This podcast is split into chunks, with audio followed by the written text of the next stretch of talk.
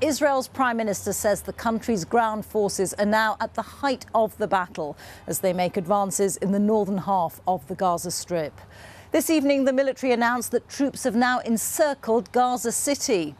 It comes as the Jabalia refugee camp in northern Gaza has been hit by a deadly Israeli airstrike for a third day running. Our international editor Jeremy Bowen has this report. Tonight, Israel says it has surrounded Gaza City. An army statement said that soldiers were attacking Hamas positions,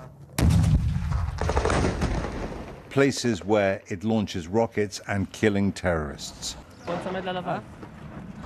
Israel has increased the tempo of its ground war in Gaza.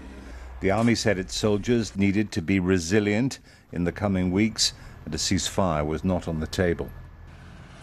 The troops have been visited by Israel's Prime Minister Benjamin Netanyahu. I call on the uninvolved get out, get out, move south, because we will not quit our efforts to eliminate the Hamas terrorists.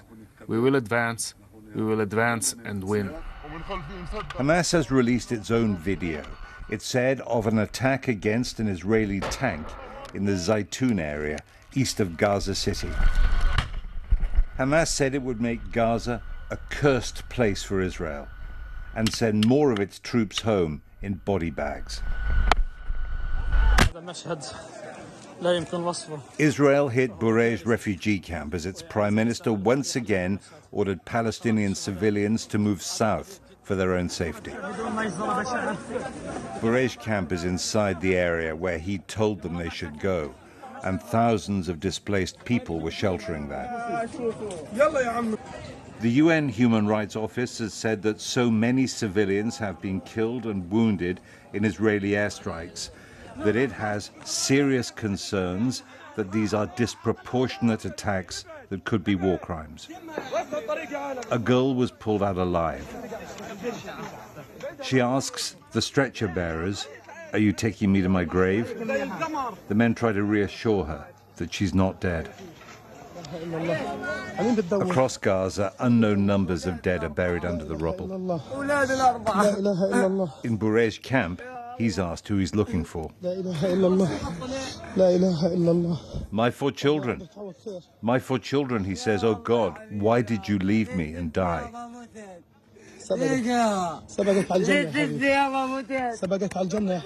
Israel says it wants to destroy Hamas. Civilians, it says, are killed because Hamas uses them as human shields.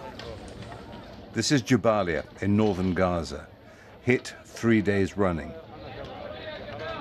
Israel defends its targeting vigorously, but it also knows that pictures like this every day make it harder for its allies to push back demands for a ceasefire. The boy is saying, We didn't do anything wrong. We didn't do anything wrong. The UN says 22 people sheltering in four of its schools were killed today. It isn't clear what hit this one in Jabalia. What is clear from the evidence and UN statements is that nowhere is safe in Gaza. Jeremy Bowen, BBC News, Southern Israel. Well, almost four weeks into the war in Gaza, and thousands of Palestinians have been killed, wounded, or are missing. The death toll and the emotional toll, as you saw, is growing for those trapped inside. Our special correspondent Fergal Keane has been working with journalists on the ground in Gaza to file this report from Jerusalem. All of their days, the war follows them. Exhausted and scared, wherever they flee.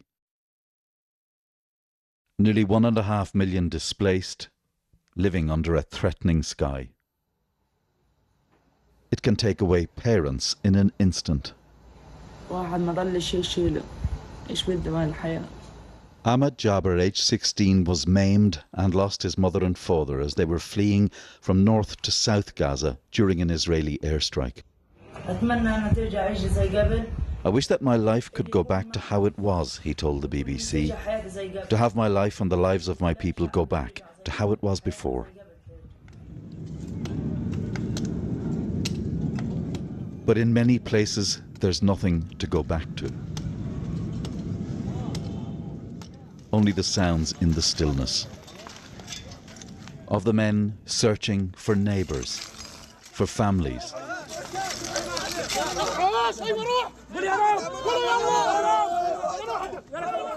Somewhere beneath this.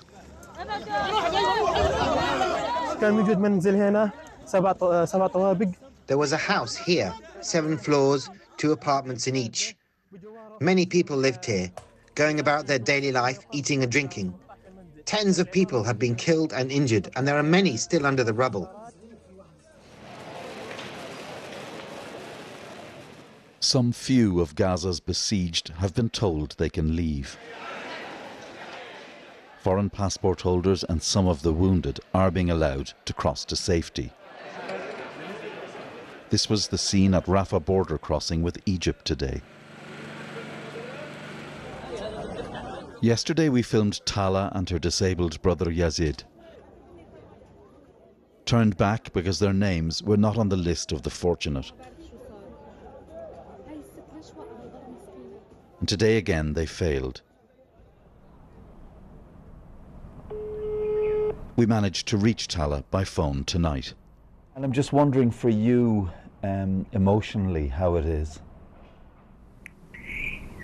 I don't think I'm gonna lie when I say I think everyone is barely alive. I'm sorry I'm getting emotional. Um,